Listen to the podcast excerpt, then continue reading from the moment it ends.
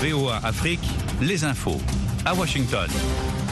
Bonjour à tous, il est 15h à Bamako, Ouagadougou et en temps universel, 16h à Kinshasa et Djamena, 10h ici à Washington. Claire Morin-Gibour avec vous en direct. Bienvenue dans notre bulletin d'information. En Égypte, la COP27 se poursuit. Zitouni Ould Dada, directeur adjoint de la division climat et environnement de la FAO, a prévenu si rien n'est fait en urgence pour le Soudan voisin, comme de nombreux autres pays en voie de développement, inondations, sécheresses et catastrophes naturelles entraîneront une hausse de la faim.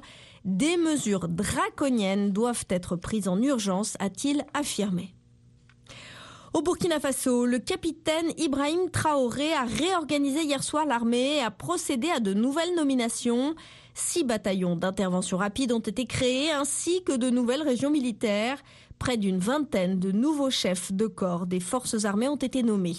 De Ouagadougou, notre correspondant Lamine Traoré. Dans le décret signé par le capitaine Ibrahim Traoré, six bataillons d'intervention rapide ont été créés. Ces bataillons sont initialement basés dans la garnison de Ouagadougou. Ils peuvent, selon le décret, être déployés en fonction des nécessités opérationnelles sur toute l'étendue du territoire national. De façon transitoire, précise toujours le décret, ils sont stationnés sur un site déterminé par le chef d'état-major général des armées.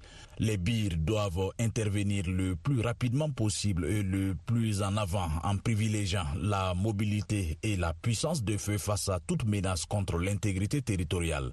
Le capitaine Traoré a nommé aussi de nouveaux commandants de régions militaires. Ainsi, le pays compte désormais six régions militaires pour l'armée de terre, deux régions militaires pour l'armée de l'air, six légions de gendarmerie pour la gendarmerie nationale et six groupements de forces, selon le nouveau décret.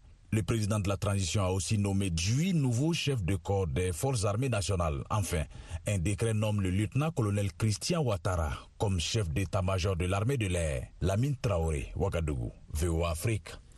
La Côte d'Ivoire a annoncé le retrait progressif de ses troupes au sein de la mission de paix de l'ONU au Mali d'ici août 2023, une décision qui intervient sur fond de tensions diplomatiques entre Abidjan et Bamako depuis plusieurs mois.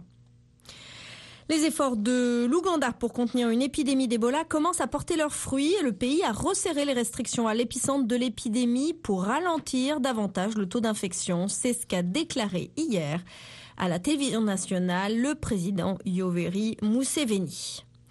Un convoi du programme alimentaire mondial est entré ce mercredi dans la région éthiopienne du Tigré, le premier depuis la signature début novembre d'un accord destiné à mettre fin à deux ans de conflit dans le nord de l'Éthiopie. C'est ce qu'a annoncé l'organisation. Selon le PAM, ce convoi est passé par la région voisine de l'Amhara, un itinéraire qui n'était plus utilisé depuis une offensive rebelle hors du Tigré en juin 2021. Et puis en Tunisie, le chef du parti d'opposition AFEC Tounès a annoncé avoir été interdit de voyager sans avoir reçu de notification officielle, ce que son mouvement a dénoncé comme une mesure illégale et une violation des libertés fondamentales.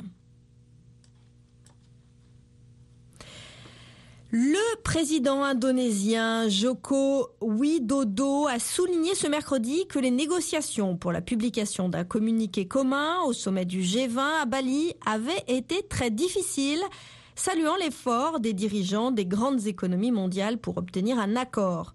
Le texte note que la plupart des membres du G20 ont condamné fermement la guerre en Ukraine et appellent à l'extension d'un accord pour l'exportation des céréales par les ports ukrainiens de la mer Noire qui arrive à expiration le 19 novembre. En Iran, trois nouvelles personnes inculpées pour leur implication dans les manifestations ont été condamnées à mort aujourd'hui, soit un total de cinq depuis dimanche. C'est ce qu'a affirmé l'agence de l'autorité judiciaire mise en online.